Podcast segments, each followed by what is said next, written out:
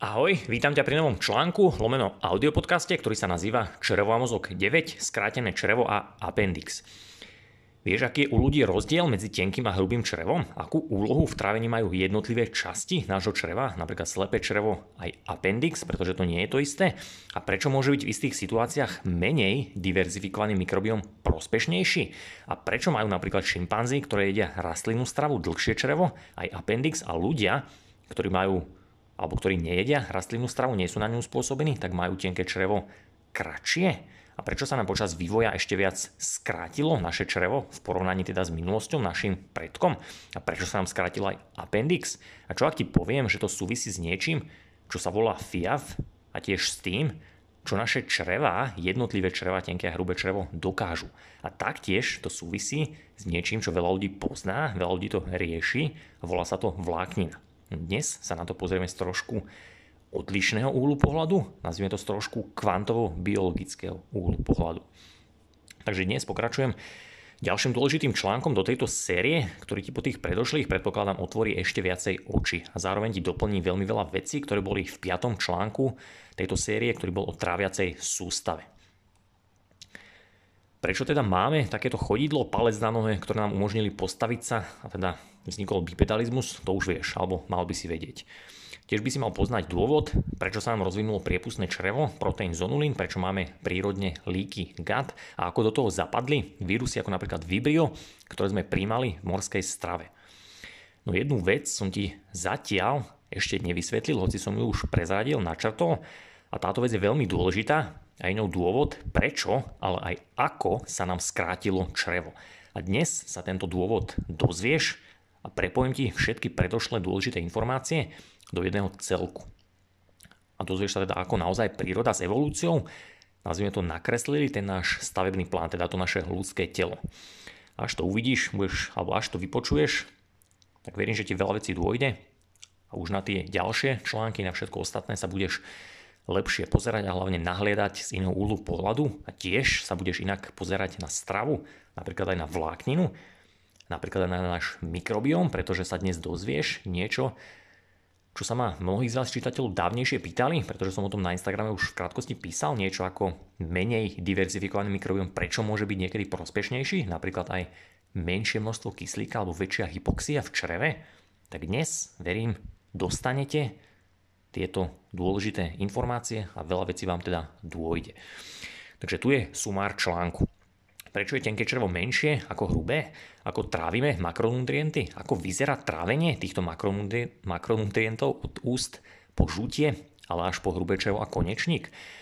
Okolko sa nám presne skrátilo črevo a prečo? Aká je skutočná úloha nášho appendixu? A prečo sa Darwin mýlil? Prečo v čreve tvoríme plyny?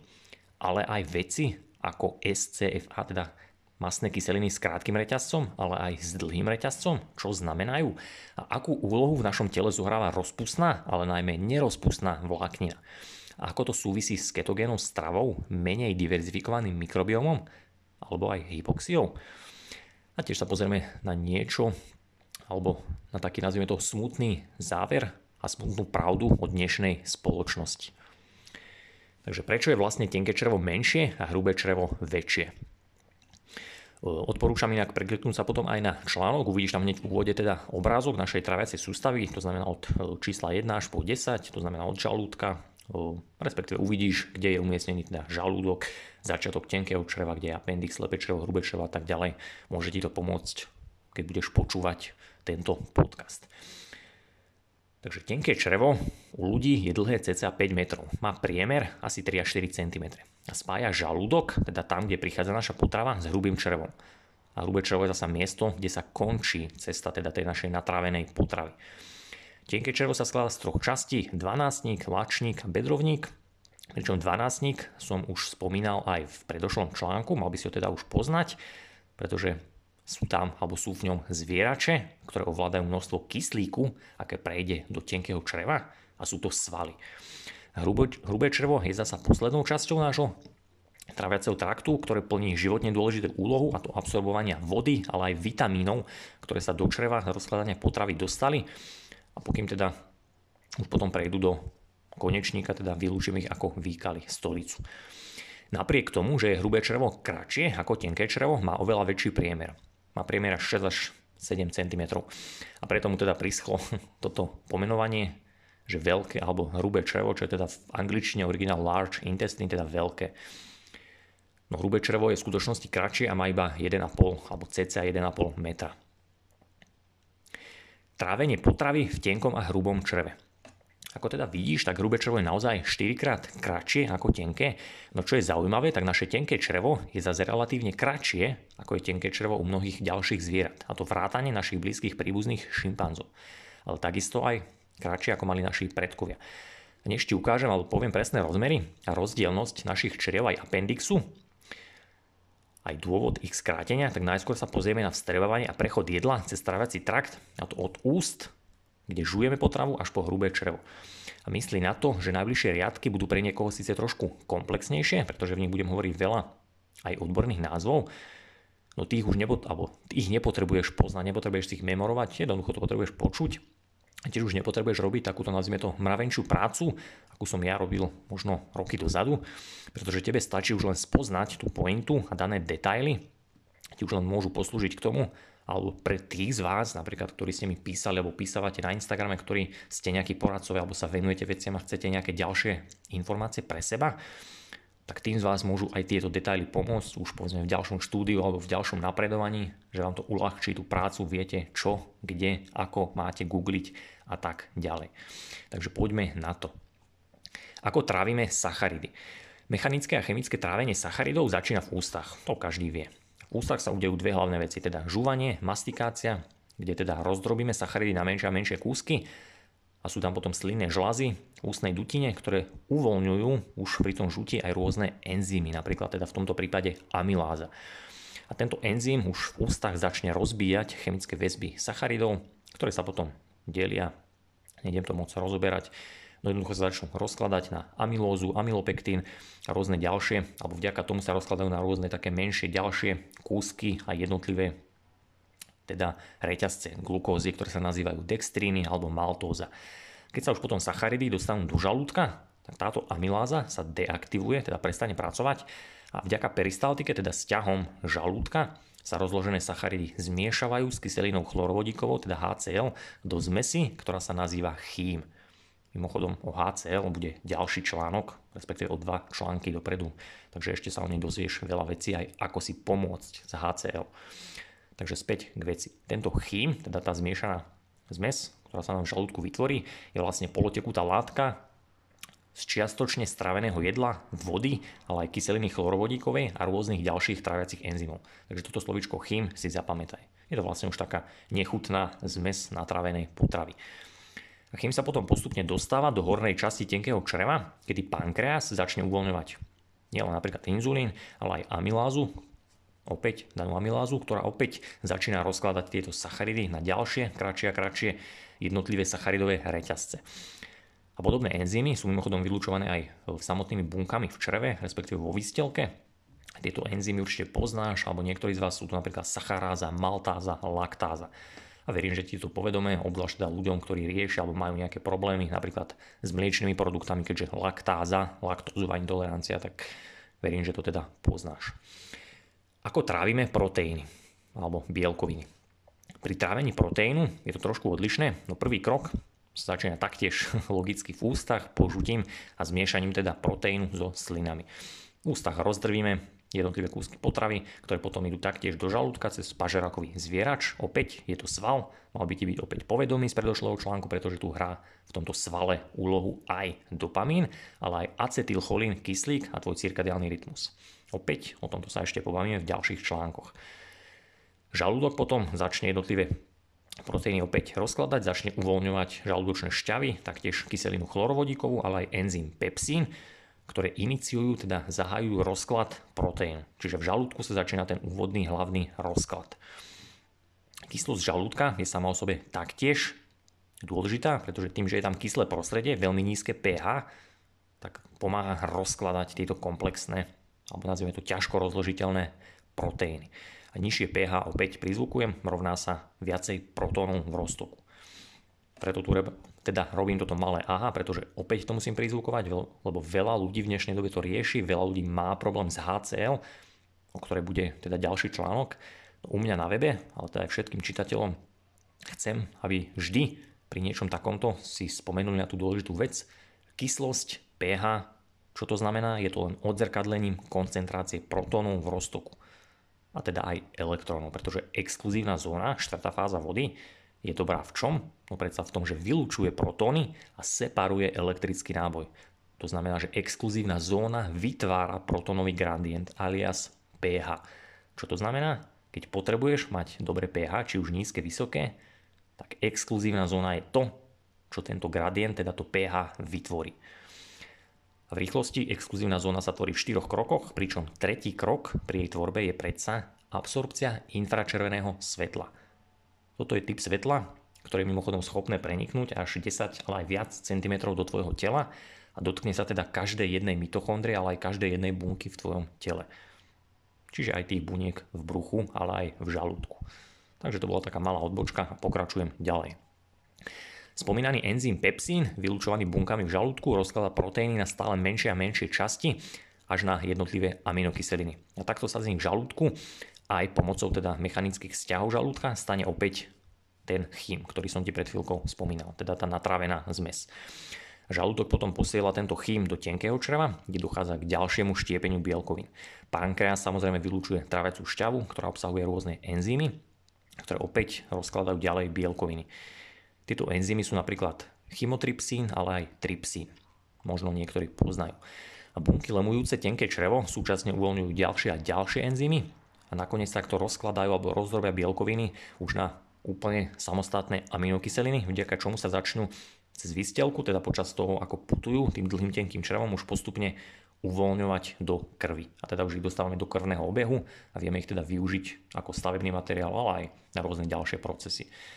A práve preto aj mnohí fitnessáci, alebo teda ľudia zaoberajúci sa touto zdravou výživou, tak užívajú, nazvime to BCAčka, určite poznáš, zmiešajú s vodou, aminokyseliny vypijú pretože už sú rozložené a teda uľahčia kvázi trávenie a jednoducho vypijú a veľmi rýchlo sa im dostanú do krvi.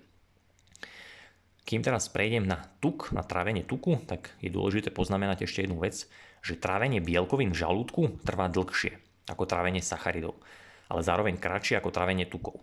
A práve preto konzumácia jedla s vysokým obsahom proteínu predlžuje čas trávenia a jedlo ti zostane v žalúdku dlhšie, no vďaka tomu budeš mať dlhší pocit nasýtenia, teda budeš dlhšie síty.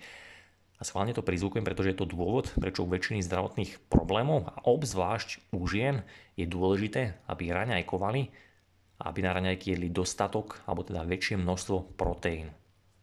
Bude to mať vplyv nielen teda na ich zlepšenie zdravotného stavu, na zlepšenie cirkadiálneho rytmu, na zlepšenie citlivosti na leptín, ale aj na dlhší pocit citosti a samozrejme konec koncov to môže mať aj vplyv na úpravu hmotnosť, keďže veľa žien rieši svoju hmotnosť. Ako trávime tuky, teda masné kyseliny? Trávenie tukov, podobne ako u sacharidov, začína taktiež v ústach, kde sa tuky začínajú teda mechanicky žuť rozkladať na jednotlivé diglyceridy vďaka enzymu lipáza. Mimochodom v ústach máme aj receptory napojené priamo na leptín a písal som o nich v článku Adaptácia na chlad 5, leptín a cirkadiálny rytmus. Zo žalúdka potom tuk, teda z úst sa dostane samozrejme táto potrava do žalúdka opäť cez zvierač a potom zo žalúdka tuk prechádza do tenkého čreva, kde prebieha finálne trávenie.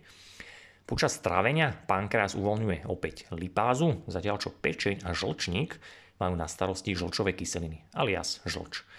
Žlč potom aktivuje aj tieto uvoľnené tráviace peptidy, ktoré už deaminujú, teda rozkladajú jednotlivé aj bielkoviny, pretože tuk nikdy neprichádza v potrave len sám, vždy je súčasťou nejakého obalu, napríklad v mese, a teda vždy sú tam aj bielkoviny.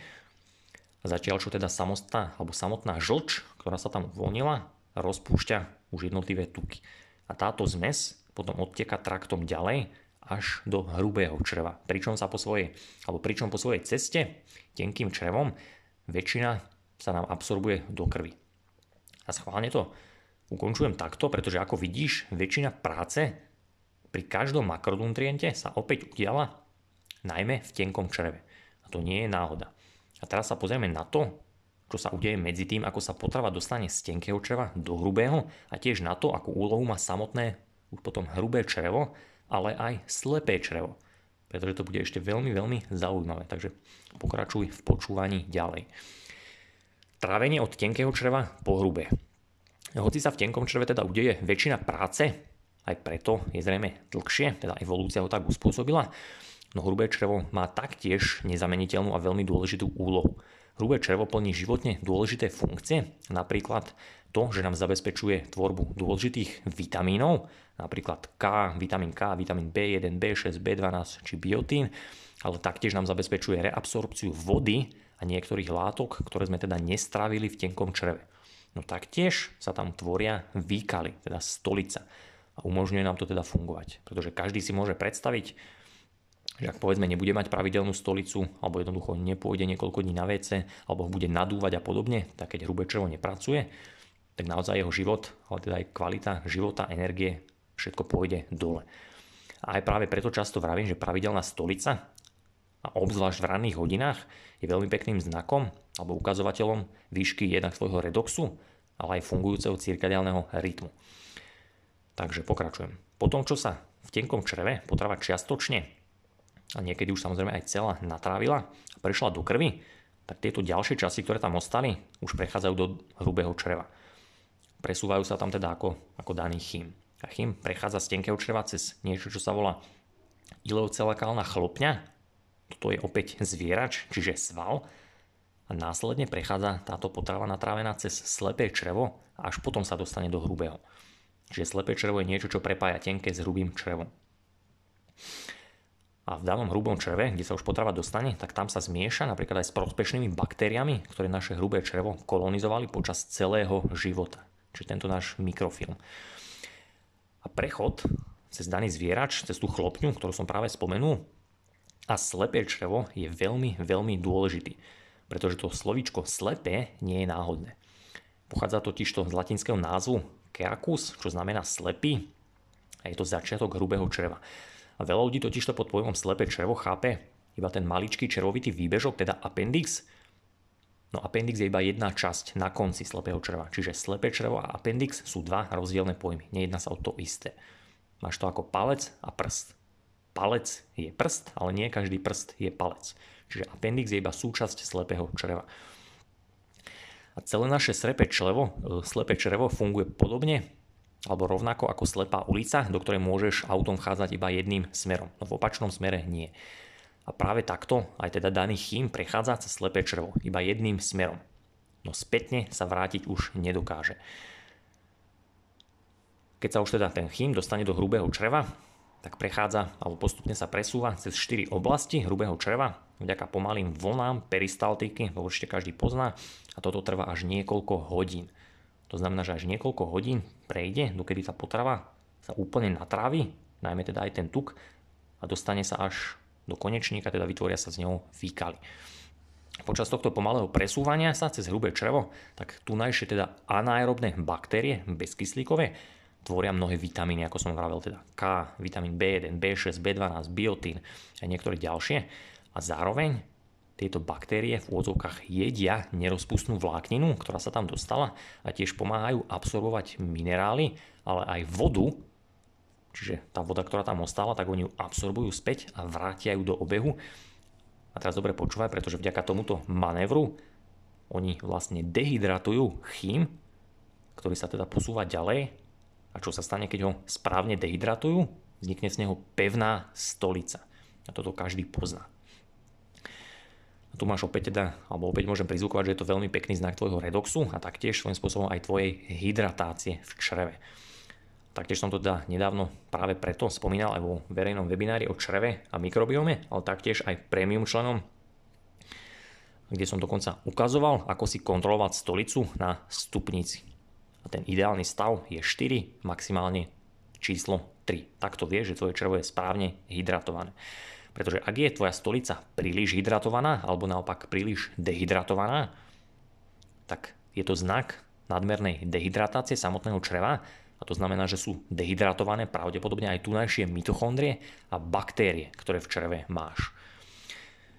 Teraz posledná dôležitá vec, a to sú baktérie v hrubom čreve, respektíve bak- e, plyny, ktoré produkujú baktérie, anaerobné baktérie v svojom hrubom čreve. Takže tvorba plynov v čreve. Veľa ľudí si plyny spája iba s niečím zlým, keď majú napríklad plynatosť alebo prdia, alebo majú nadbytok metánu a podobne. No plyny sú naozaj prirodzený spôsob, ako tie naše tunajšie baktérie, ktoré v čreve sú, najmä teda v hrubom čreve, ako komunikujú s mitochondrami vo zvyšku tela. A práve preto tvoria tieto baktérie plyny ako síran, oxid uhličitý, oxid dusnatý, ale aj metán či samotný plynný vodík, ktorý taktiež veľa ľudí rieši. A je to presne alebo podobné ako v oceáne, keď tam mnohé sopky vypúšťajú do vzdušia napríklad síru, ale aj iné plyny a vďaka tomu dokáže sopka pod hladinou oceánu zmeniť tunajšiu klímu, teda zmení atmosféru nad hladinou oceánu.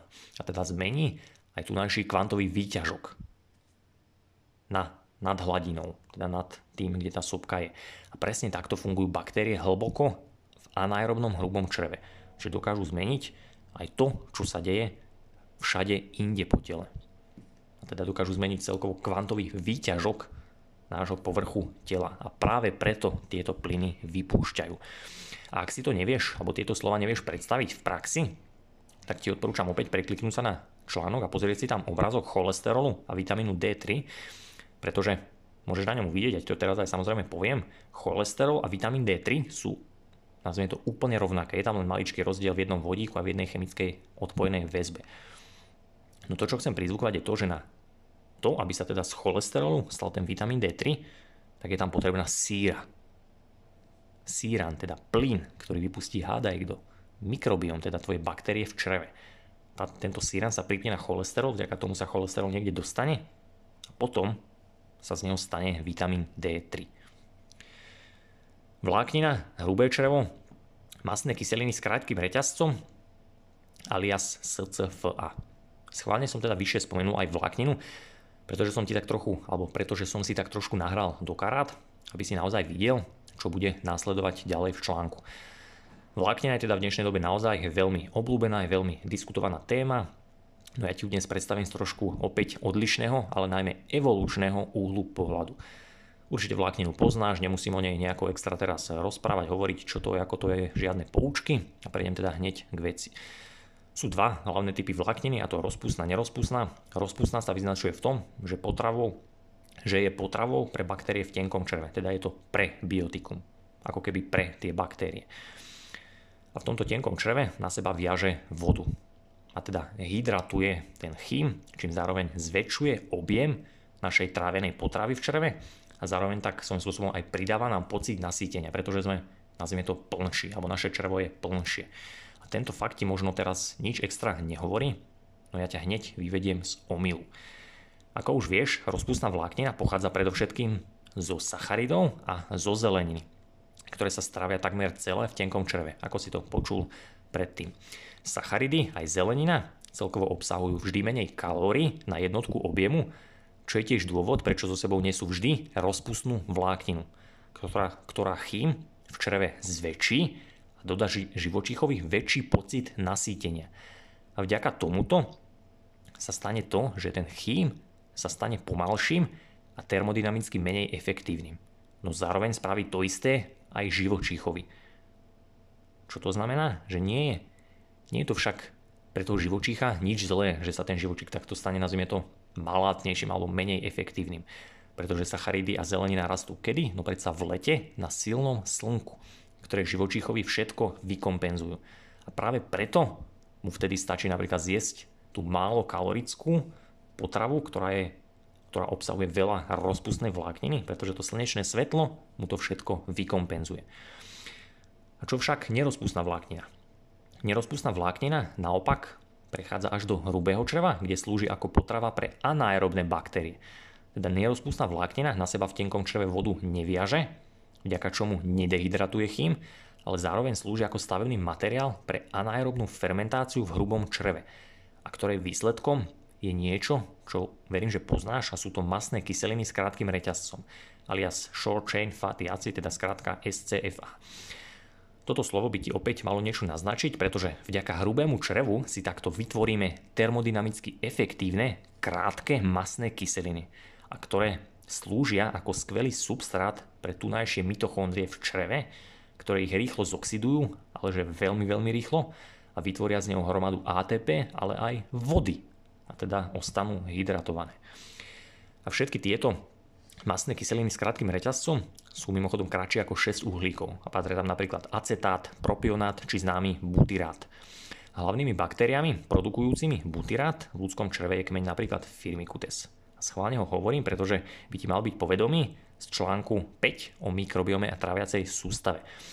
A dôvod, prečo tento kmeň spomínam, je ten, že je až podozrivo zaujímavé, že keď sa robili mnohé štúdie, samozrejme v článku si môžeš prekliknúť, tak u obezných myší, ale aj u obezných ľudí sa tento kmeň baktérií ukazuje ako premnožený. Zatiaľ čo naopak u ľudí s problémami ako SIBO alebo aj syndrom dráždivého čreva sa tento kmeň baktérií v ich čreve vytráca.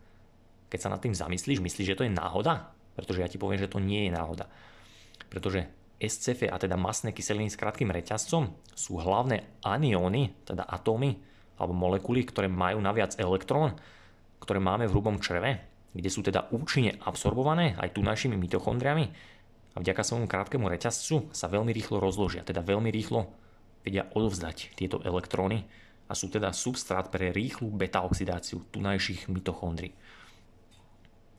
A to neplatí však iba pre mitochondrie teda v tunajších enterocitoch, teda vo výstelke čreva, ale pozor, toto platí aj pre mitochondrie v pečeni.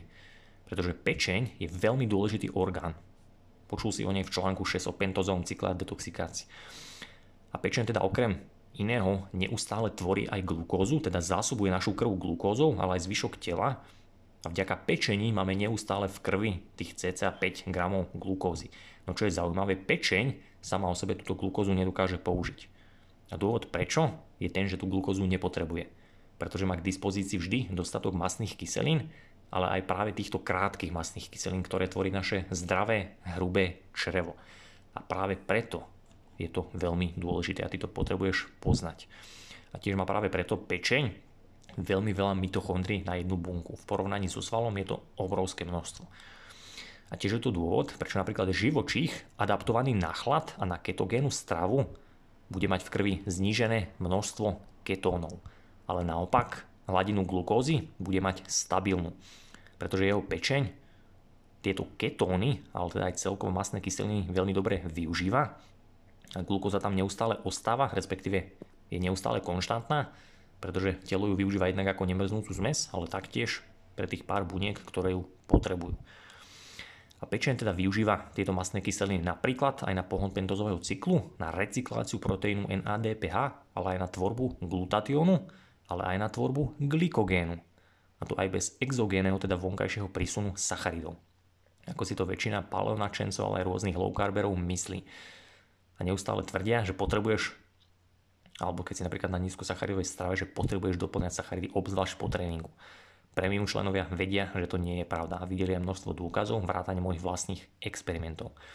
Pretože keď funguješ tak, ako máš, keď spustíš svoj pentozový cyklus a keď si naozaj adaptovaný na chlad, čo bude trvať niekoľko mesiacov v závislosti od človeka, tak ty nepotrebuješ sacharidy vôbec. A tvoja pečeň, ale aj tvoj glykogén sa budú obnovovať úplne v poriadku aj bez prísunu sacharidov. Aké dlhé je črevo človeka v porovnaní so šimpanzom? Pomaly sa dostávam k záveru, hoci to najdôležitejšie ťa čaká práve teraz. Takže v úvode článku, ale aj mnohokrát predtým v predošlých článkov som spomínal, že naše črevo je naozaj kratšie ako črevo našich predkov. Mnohí z vás sa na tieto veci pýtali v minulosti, písali ste mi správy. No vtedy som nemohol dať, alebo niektorým som napísal, že vám nemôžem dať dôkazy, pretože som ešte nie tak ďaleko v blogu, no teraz niektoré dostanete. Takže odkiaľ teda viem, že je ľudské črevo kratšie ako napríklad črevo šimpanza, alebo napríklad črevo nášho predka. Ako to môže súvisieť so zmenou prostredia a potravy, akú naši predkovia jedli? Vieme to podľa mnohých skvelých prác, ako napríklad, dobre počúvaj alebo si zapisuj, Shivers a Hladík, Martin, Meglarnot, Susan alebo Hladík, to, bolo to všetko v rokoch 1980, 84, 85, 86, 87, ale aj 999, čiže sú to pomerne stále, staré práce. Že sú tu už veľmi dlhé roky, no málo ľudí vie, kde a čo hľadať. Takže v článku si to vieš pozrieť. Priemerný dospelý človek, teda aj podľa týchto mnohých prác týchto ľudí, tak dnes vieme, že priemerný dospelý človek má dĺžku tela cca 180 cm a dĺžka jeho tenkého čreva je cca 4,5 až 5 metra. Zatiaľ čo čimpanz, ktorý má dĺžku 75 cm, má tenké črevo dlhé 2,5 metra, teda 2,5 metra. To znamená, že po prepočte relatívnej výšky, tak tenké črevo šimpanza tvorí 3,3 násobok dĺžky jeho tela, no črevo človeka iba 2,5 násobok dĺžky nášho tela. Je to celkom veľký rozdiel. Ďalšia zaujímavá vec je to, že proporcie ľudského čreva sú odlišné od proporcií nájdených u mesožravcov, bylinožravcov, ošípaných, ale aj u dokonca väčšiny ostatných primátov, a to vrátane antropoidných ľudovpov, teda aj našich predkov. A veľkosť ľudského čreva v pomere k telesnej hmotnosti je malá v porovnaní s inými, s inými ľudovpmi. Možno teraz zase, alebo mal by si zase o trošku lepšie chápať, prečo je mi naozaj ľúto každého, kto nasleduje akýkoľvek výživový smer bez toho, aby spoznal svoju biológiu. Pretože žiadny výživový smer bez zasadenia do kontextu nemá zmysel. Absolútne žiadny zmysel. Pokračujem ďalej. Napríklad žalúdok tvorí u ľudí 10 až 24 z celkového objemu našeho čreva. Zatiaľ čo u šimpanza, teda nášho najbližšieho predka, je to 17 až, as, pardon, 17 až 20 Tenké črevo u ľudí tvorí 56 až 67 z celkového objemu čreva. No u šimpanza tenké črevo tvorí 23 až 28% To už je pomerne slušný rozdiel. A teraz počúvaj ďalej.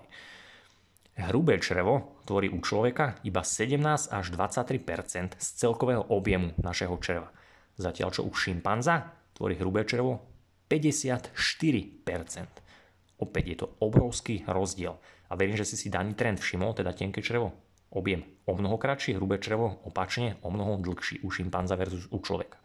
A teraz ti to trošku, verím, že opäť objasním. Ako a prečo sa ľuďom skrátilo črevo? Šimpanz má vzhľadom na veľkosť tela tenké črevo síce dlhšie, no vzhľadom na pomer k svojmu celkovému trávacemu traktu ho má o mnoho kratšie. No zároveň má však o mnoho dlhšie hrubé črevo. A teraz sa zamyslí prečo. Prečo to tak príroda počas miliónov rokov evolúcie zariadila? Naozaj to súvisí iba s prirodzeným výberom, ako to tvrdil Darwin, alebo tu hrá úlohu kvantová mechanika? Skús, skúsi typnúť. Hrubé črevo je totiž to miesto, kde tvoríme vďaka anaerobnému prostrediu a tunajším baktériám masné kyseliny s krátkým reťazcom. Hrubé črevo je tiež miesto, ktoré je napojené na nervy a pomocou kolagénu a blúdivého nervu je priamo napojené na oblasť area postrema, ktorá je na konci štvrtej mozgovej komory, ktorá ako jedna z mála miest v mozgu nemá žiadnu hematoencefalickú bariéru a pláva v mozgomiešnom moku, ktorý je plný čoho? Čistej vody. Táto oblasť mozgu je tiež priamo napojená na neuróny hypotalamu, kde sídli leptín, ktorý dostáva signály skrz oko a svetlo aké naše oko, ale aj pokožka zachytí. Myslím si, že táto, tento maličký odstavec, ktorý si vieš teda znova pustiť, tak je zároveň, dá sa povedať, šach, ale aj mat pre všetkých počítačov kalórií. A teda verím, že čitatelia môjho blogu už kalórie, alebo vedia, že kalórie nemajú zmysel. No ak vám chýbal nejaký ďalší krôčik, tak verím, že ste ho práve dostali, respektíve dôkaz k tomu, aby ste pochopili prečo. Aby som však nebol nespravodlivý, tak niečo o strave napíšem. No nie o kalóriách. Pobavíme sa totiž o ketogénej strave, o morských plodoch plných DHA a elektrónov. Pretože aj tieto premenné môžu byť alebo tieto premenné môžu za to, že sa nám naozaj skrátilo črevo v porovnaní s našimi predkami, ktorí jedli rastlinnú stravu. Keďže sme ako homo sapiens počas vývoja mali neustály prístup k morskej strave, bohatej na tuk, proteín, ale aj SFA, teda masné kyseliny s krátkým reťazcom, nepotrebovali sme už také dlhé črevo na to, aby sme rastlinnú stravu trávili. Tiež sme nepotrebovali také dlhé tenké črevo, ako napríklad bylinožravce, aby sme spracovali toľko rozpustnej vlákniny, no rovnako nám stačí kratšie hrubé črevo, pretože krátke masné kyseliny príjmame aj v strave a aj z morských plodov. A teraz v porovnaní napríklad opice, ale aj šimpanzi, ktoré jedia rastlinnú stravu, potrebujú dlhšie črevo a obzvlášť dlhé hrubé črevo. pretože oni potrebujú zeleninu premieňať na tieto SCFA, teda krátke masné kyseliny, viac. Pretože potrebujú zabezpečiť chod nielen svojmu črevu, ale aj pečeň, aby im pomáhala detoxikovať a teda riadiť ich telo.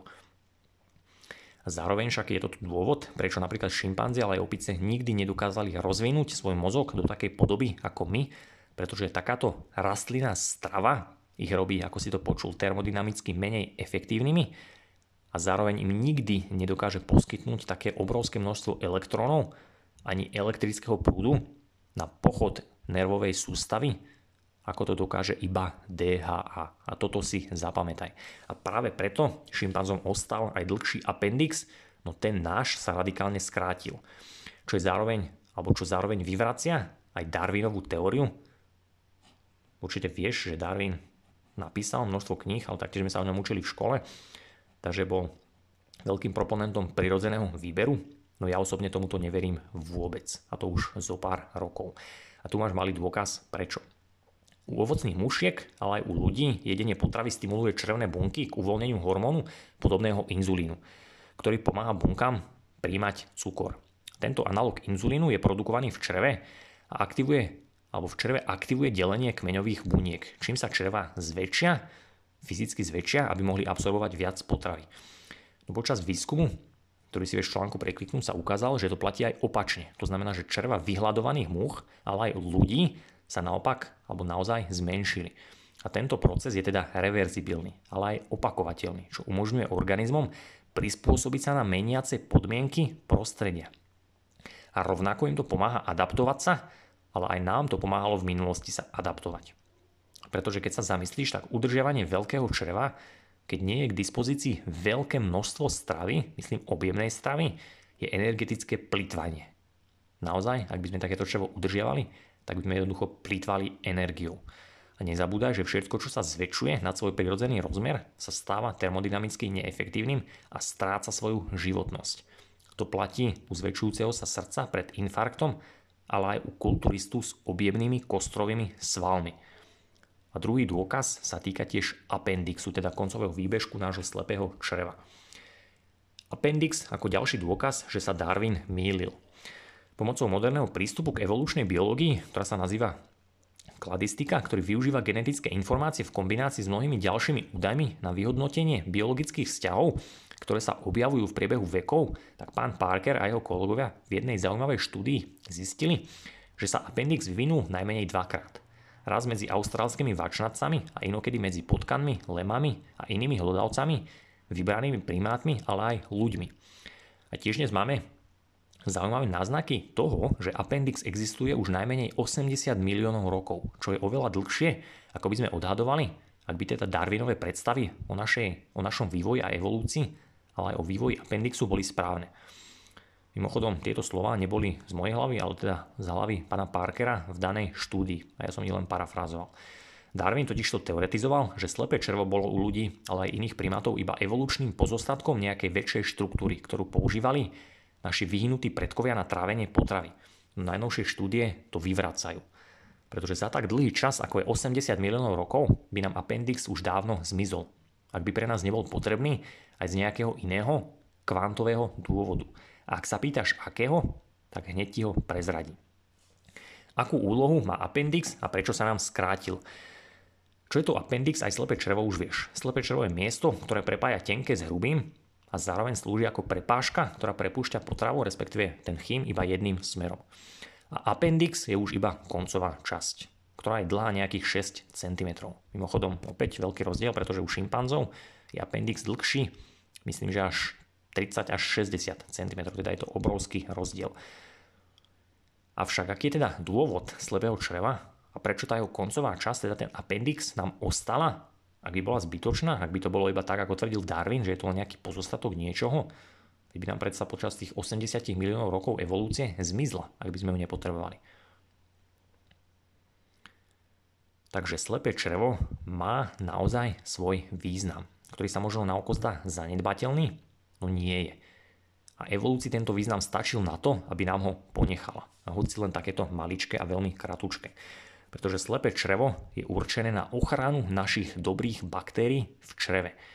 Keď je naše črevo postihnuté, napríklad hnačkou alebo iným ochorením, ktoré črevo vyčistí, tak dobre baktérie v slepom čreve, ale aj v apendixe, tej maličkej záslepke, tom maličkom chvostíku, tak dokážu poslúžiť na to, aby sa naše hrubé črevo, alebo teda najmä hrubé črevo, ale aj zvyšok čreva osídlil týmito baktériami na novo. A dokáže nás teda udržať veľmi rýchlo opäť zdravých. A teda áno, naše slepé črevo je niečo ako spermobanka. Alebo ako papierik, na ktorom si môžeš poznačiť 12 slov od svojej bitcoinovej peňaženky. Najprv teda prvé prirovnanie, tomu verím, rozumieš, do, svojho, do spermobanky si môžeš uložiť, alebo teda muži si tam môžu dať zamraziť spermie, to znamená, keď raz povedzme sa niečo stane, nebudú môcť, alebo nebudú plodní, tak vedia tieto uložené spermie využiť na to, aby mohli počať dieťatko. Presne takto isto funguje appendix. Keď sa tvoj črevo z nejakého dôvodu vyprázdni, a teda celý ten mikrofilm, ktorý si tam buduješ od narodenia, tak táto, nazvime to vzorka v appendixe, je absolútne alebo veľmi rýchlo úplne na novo repopulovať svoje celé črevo. Teraz druhý príklad s tou bitcoinovou peňaženkou. Svoje úspory môžeš normálne mať, povedzme, alebo môžeš si normálne vložiť do peňaženky, nazvime to do nejakej hardverovej, ak to poznáš, môžeš sa tam normálne teda prihlásiť, môžeš tam vkladať, prípadne presúvať, vyberať a tak ďalej. No ak povedzme raz stratíš túto hardverovú peňaženku, alebo sa ti nedaj Bože rozbije, nebudeš sa už môcť do nej prihlásiť, tak jednoducho prídeš o všetky svoje úspory, o všetko, čo si tam vložil. No ak to máš povedzme na nejakej decentralizované elektronickej, máš tých 12 slovíčok, tých záložných 12 slovíčok a jednoducho povedzme niečo sa stane alebo prídeš o nejakú túto jednu peňaženku, tak jednoducho si založíš novú, vyložíš týchto 12 slovíčok a všetko sa ti obnoví na novo. Teda prístup k tvojim vloženým peniazom alebo teda kapitolu máš opäť späť. A presne takto podobne funguje aj tvoj appendix. Teraz by si teda možno na záver článku si mohol položiť otázku, že prečo príroda naše slepé črevo skrátila a šimpanzom nie. Pretože teraz príde zo pár mojich možno špekulácií, no verím, že ti veľmi otvoria oči. Prečo oni, teda opice napríklad, potrebujú dlhšie slepé črevo a s väčšou zásobou, hoci konzumujú v úvodzovkách zdravú rastlinnú stravu s dostatkom vitamínu C, no nám ľuďom stačí kratší appendix – a hoci sme konzumovali miliónov rokov morskú stravu, ktorá je plná strašidelných vírusov, obsahuje veľa strašidelného tuku, ktorého sa máme báť, a taktiež obsahuje veľa proteínu, dochádza? Pretože dôvod je podobný, ako som popisoval vyššie, pri dĺžke tenkého, ale aj hrubého čreva.